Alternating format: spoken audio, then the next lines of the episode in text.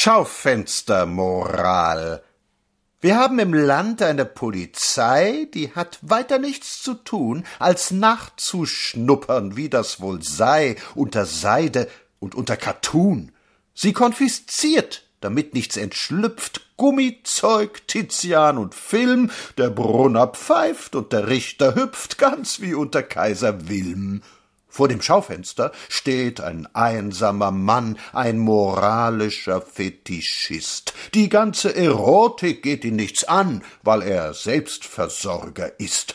Und er sieht da Zigarettenetuis mit Busen und sonst noch was und kitschigen Damen im Paradies. Und der Mann hat Sehnsucht und keinen Kies und daher ärgert ihn das und er meldet's, und aus den Gebüschen bricht Staatsanwalt, Akademie, Polizeipräsidium und Amtsgericht, alles von wegens Etui.